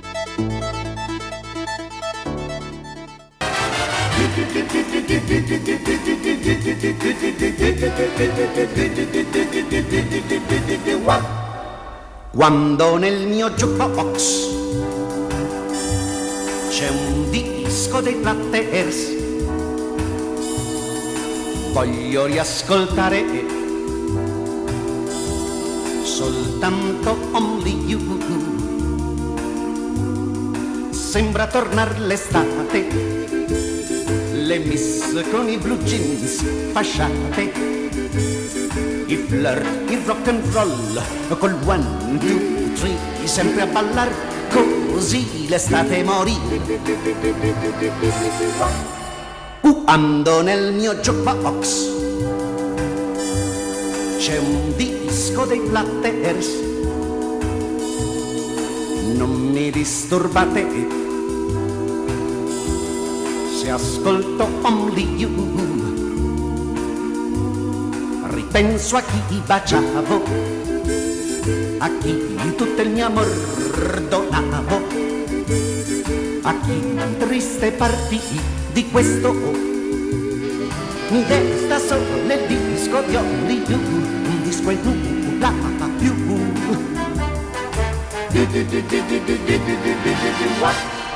Quando nel mio jukebox c'è un disco dei Platters, voglio riascoltare, voglio riascoltare soltanto Only You. Sembra tornare l'estate, le miss con i blue jeans fasciate i flirt, il rock and roll, col one and two three, sembra ballar così l'estate morì. One, two, three, oh, oh, only you. Quando nel mio jukebox, oh, oh, only you. C'è un disco dei Platters, oh, oh, non mi disturbate se ascolto only you. Ripenso a chi baciavo, a chi tutto il mio amore donavo, a chi triste partì di questo mi resta solo il disco di Only You, un disco e nulla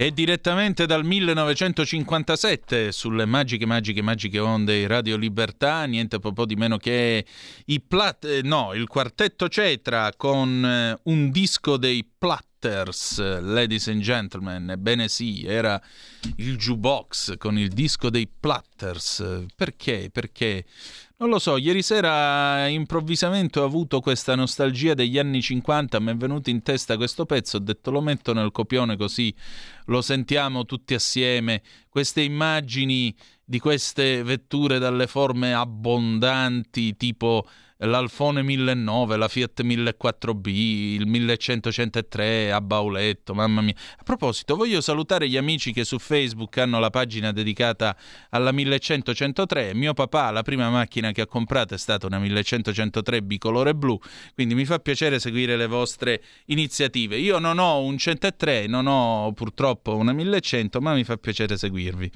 Allora, siete sempre sulle magiche, magiche, magiche onde di Radio Libertà, questo è sempre Zoom, il drive drive time in mezzo ai fatti questa sera. E naturalmente ci sono ancora zappe che sono giunte da voi al 346 642 7756 se volete potete telefonare allo 0266203529 a commentare questo neonato governo. Poi vi leggerò la lista finale dei ministri per farvi un riassuntino. Allora Ermanno mi spiegate perché c'è il gruppo misto già adesso?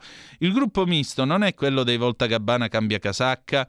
Mm, può essere usato per questo, come dici tu, in maniera un po' cruda ma chiara, oppure può essere usato per esempio per motivi di opportunità politica dai senatori a vita. I senatori a vita generalmente sono iscritti al gruppo misto, Renzo Piano è iscritto al gruppo misto, tanto per fare un esempio.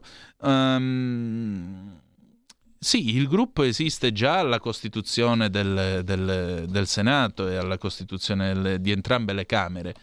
Per cui ognuno è libero poi di iscriverci. Si può anche succedere che uno venga eletto come indipendente. Una volta c'erano, te li ricordi, i candidati indipendenti.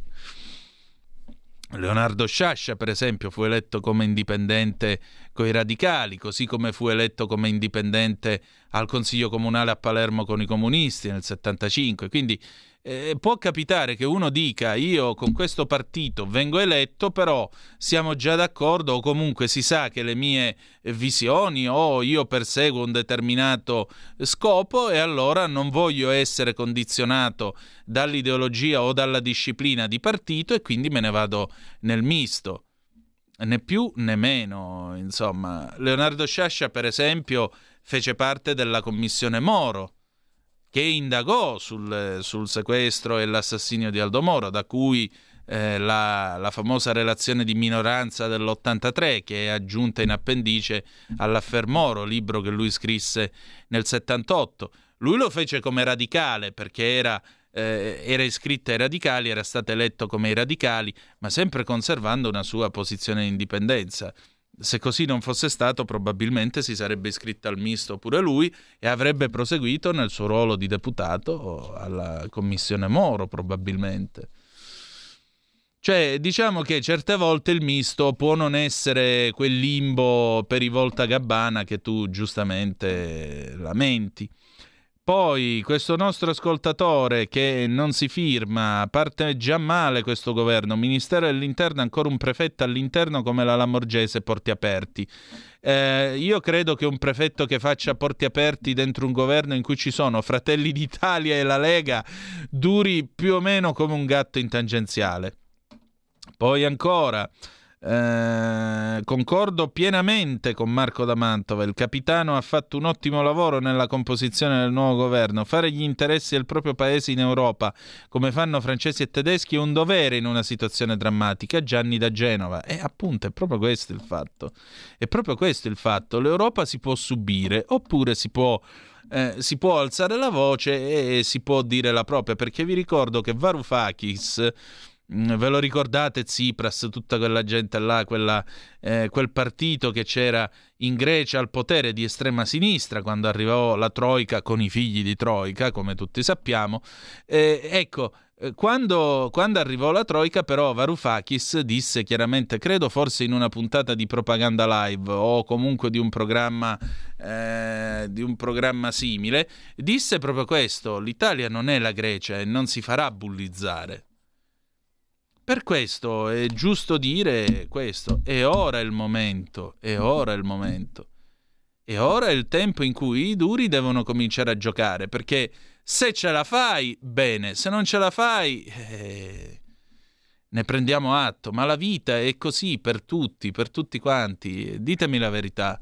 Quante volte vi siete trovati davanti alla sfida? Quante volte vi siete trovati davanti a un impegno, una cosa che sembrava insormontabile. Eppure vi ci siete messi con la santa pazienza, con, con l'ostinazione, con la perseveranza, perché questo è il segreto.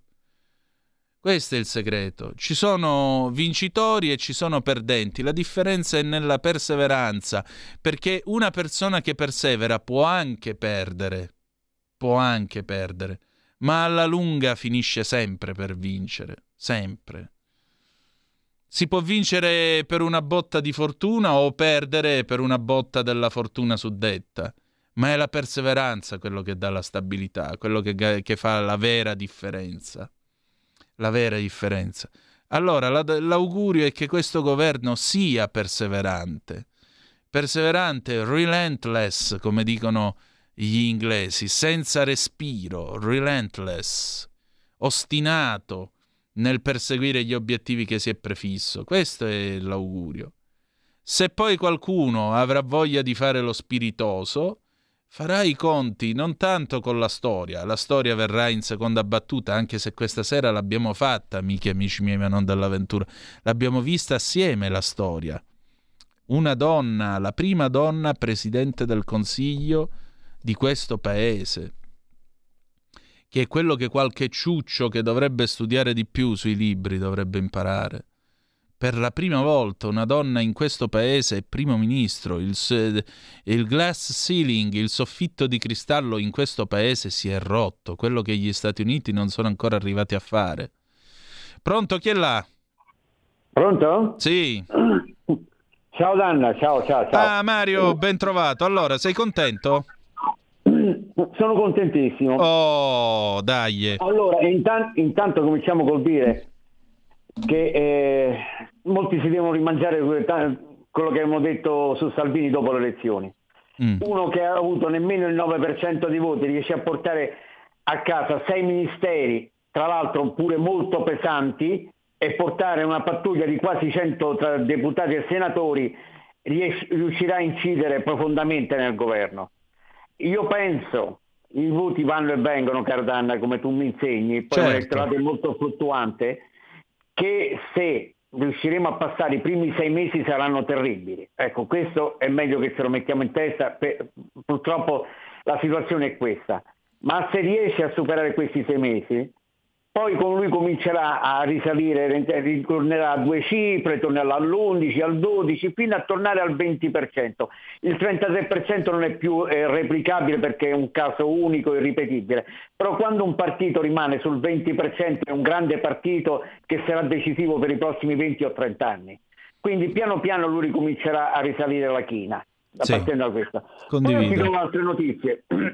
Vedi, la Meloni ce la può fare per un motivo molto semplice. Io ho già detto tante volte a questa radio, caro Danna, che io considero una persona che, che l'ha frequentata. È una persona che è feroce, spietata, è molto affamata e, e vuole arrivare perché ha fatto un'infanzia d'inferno. Quattro persone in 38 metri quadri.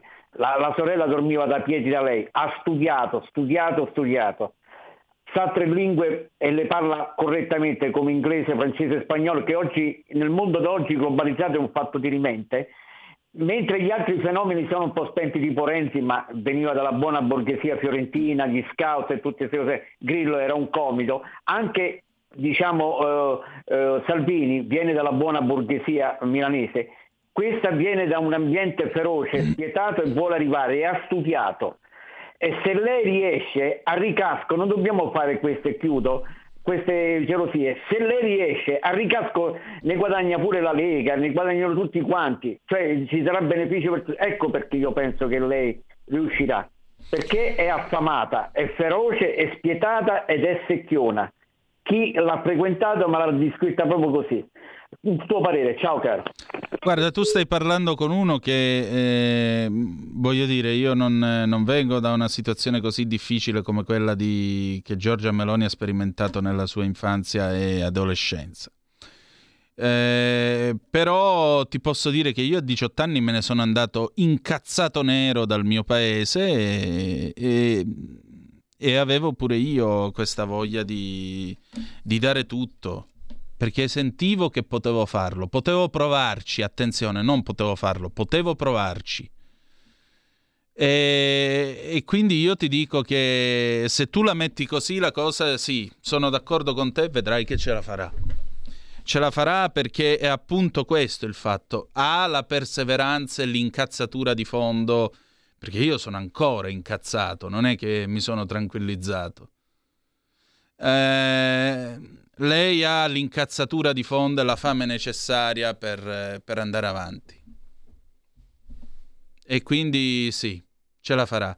Salvini non viene dalla buona borghesia, viene dalla borghesia, del, non è uno abituato ad andare al galoppatoio o frequentare partite di cricket, quindi anche lui viene dal popolo. Ce, ce la possono fare, ce la possono fare.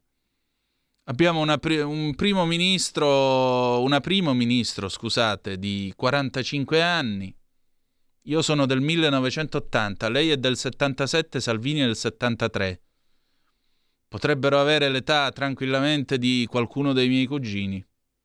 Sono giovani, relativamente giovani, rispetto a un paese che ha avuto cariatidi al governo eh, o al Quirinale e gente che comunque ha visto, ha visto, la fine di quel mondo che era la Prima Repubblica, ha visto il mondo che è venuto dopo, si sono dovuti confrontare con sfide politiche non da poco, hanno dovuto raccogliere eredità pesanti. Vi vorrei ricordare che Salvini ha preso un partito che pigliava il 4% e l'ha reso un partito nazionale.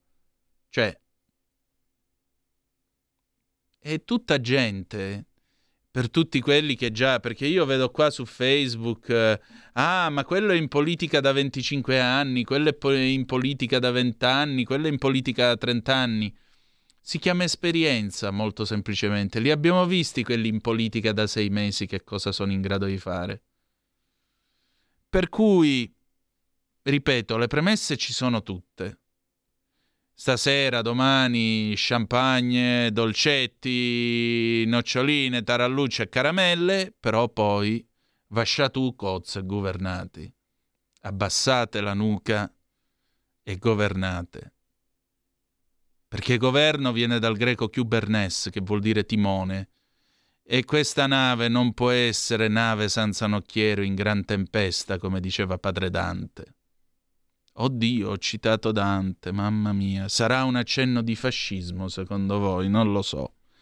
Vabbè, ma Dante lo ha letto Benigni, quindi gli appartiene a tutti. Quando, quando lo leggerà, quando lo leggono loro, appartiene a tutti, non vi preoccupate. Allora, facciamo un ultimo recap, dai, prendiamo un'ultima telefonata, che così facciamo veloci veloci poi le rubriche internazionali e chiudiamo con la lista del nuovo governo, dopodiché domani dalle 8 la dannatona fino alle ore 11 quando cederemo la linea alla bravissima Gemma Gaetani con una gemma in cucina.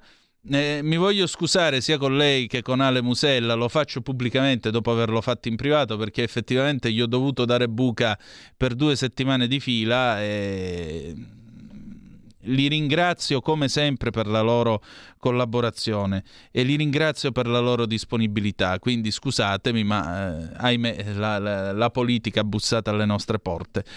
Voglio anche ringraziare Carlo Cambi che è stato mio compagno di queste scorribande fin dall'inizio della crisi, della crisi di governo quest'estate perché ve l'abbiamo raccontata insieme con lui, con Pellegrin, con Pierluigi Pellegrin, con Marco Castelli, Giulio Cainarca. Eh, abbiamo raccontato insomma questa crisi di governo, abbiamo raccontato le elezioni con Semmi Varin, abbiamo fatto la nottata elettorale tutti insieme, quindi mi fa piacere che mi fa piacere essere qui con voi in questa squadra e aver dato questo mediocre contributo a cercare di raccontare questo che è un momento di svolta epocale. Può piacervi o no, ma è un momento di svolta epocale. Il resto, adesso, ripeto, è il tempo di passare dal, dai festeggiamenti e quant'altro all'azione. All'azione. Non sarà facile, come dice Mario D'Arieti, non sarà assolutamente facile, io credo, non solo per i primi sei mesi, amico mio, ma eh, proprio per questo bisogna avere il coraggio di farlo, di perseverare e di provarci. Bob Kennedy diceva, tanti dicono perché, io mi chiedo perché no. E questo è quello che forse stasera dovremmo chiederci tutti, ed è anche un segno per noi, per le nostre vite è il segno che se ti impegni, che puoi fa- possiamo farcela, sì che si può. Perché no? Chi l'ha detto perché? Chi l'ha detto che non si può? Perché no? Perché non meritiamo un paese moderno, un paese che offre servizi a tutti, un paese che eh, garantisce eh, standard qualitativi degni del XXI secolo, che fa pagare la giusta quantità di tasse, che aiuta le persone a costruirsi un futuro che non sia soltanto fare un concorso pubblico o emigrare? Chi l'ha detto che non abbiamo merito, non, non, possiamo avere un paese nel quale le persone possano vivere serene e sicure sul loro territorio? Chi l'ha detto eh, che non possiamo avere un paese in cui una donna possa essere tranquillamente libera di scegliere della sua vita, di quello che vuole fare e avere sempre e comunque qualcuno dalla sua parte? Chi l'ha detto? Perché non si può fare? Io dico che si può fare, proviamoci, proviamoci.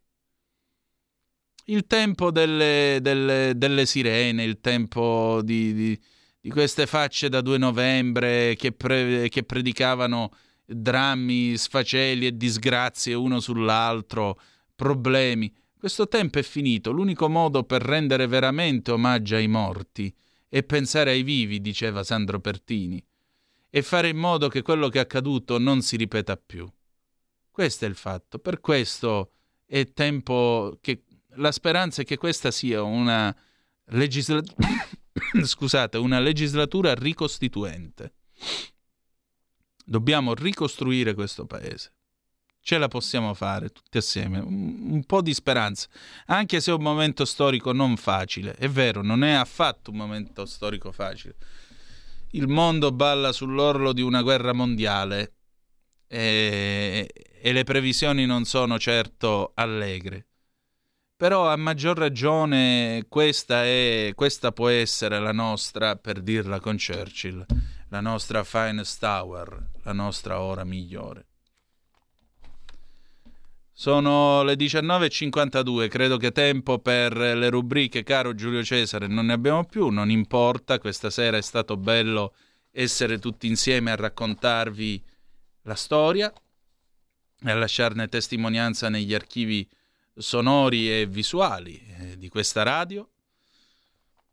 Mi onora aver avuto questa opportunità ed essere qui al vostro servizio. Vi leggo allora la lista del governo. Presidente del Consiglio Giorgia Meloni, sottosegretario alla Presidenza del Consiglio dei Ministri Alfredo Mantovano, ministri con portafoglio, esteri Antonio Tajani, vice premier, interno Matteo Piantedosi, giustizia Carlo Enordio, difesa Guido Crosetto, economia e finanze Giancarlo Giorgetti, scusate, politiche agricole, sviluppo economico, imprese Made in Italy Adolfo Urso, politiche agricole, agricoltura e sovranità alimentare Francesco Lollobrigida, infrastrutture e mobilità sostenibili Matteo Salvini, vice premier, transizione ecologica che diventa Ministero dell'Ambiente e Sicurezza Energetica Paolo Zangrillo, lavoro e politiche sociali Maria, Marina Elvira Calderone, istruzione e del merito.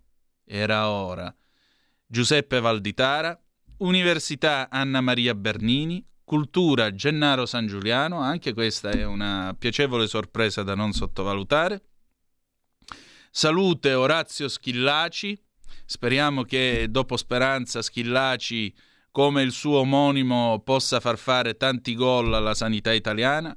Turismo Daniela Santanchè, Ministri senza portafoglio, rapporti col Parlamento Luca Ciriani, Affari regionali e autonomie Roberto Calderoli, Affari europei, politiche coesione territoriale PNRR Raffaele Fitto, Pubblica amministrazione Gilberto Pichetto Fratin, Riforme istituzionali Maria Elisabetta Alberti Casellati, Sport e giovani Andrea Bodi, Disabilità Alessandra Locatelli, Sud e politiche del mare Sebastiano Musumeci, Famiglia, Natalità e pari opportunità Eugenia Maria Roccella.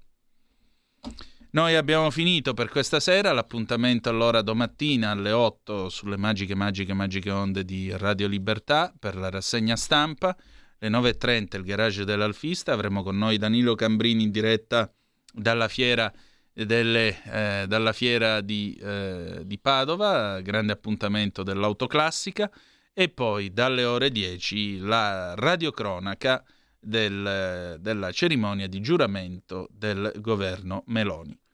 Grazie per essere stati con noi. La canzone d'amore con cui ci lasciamo stasera è una canzone allegra che nei night segnava eh, il cambio dell'orchestra e questa sera è cambiata l'orchestra. The Marcells, Blue Moon 1961.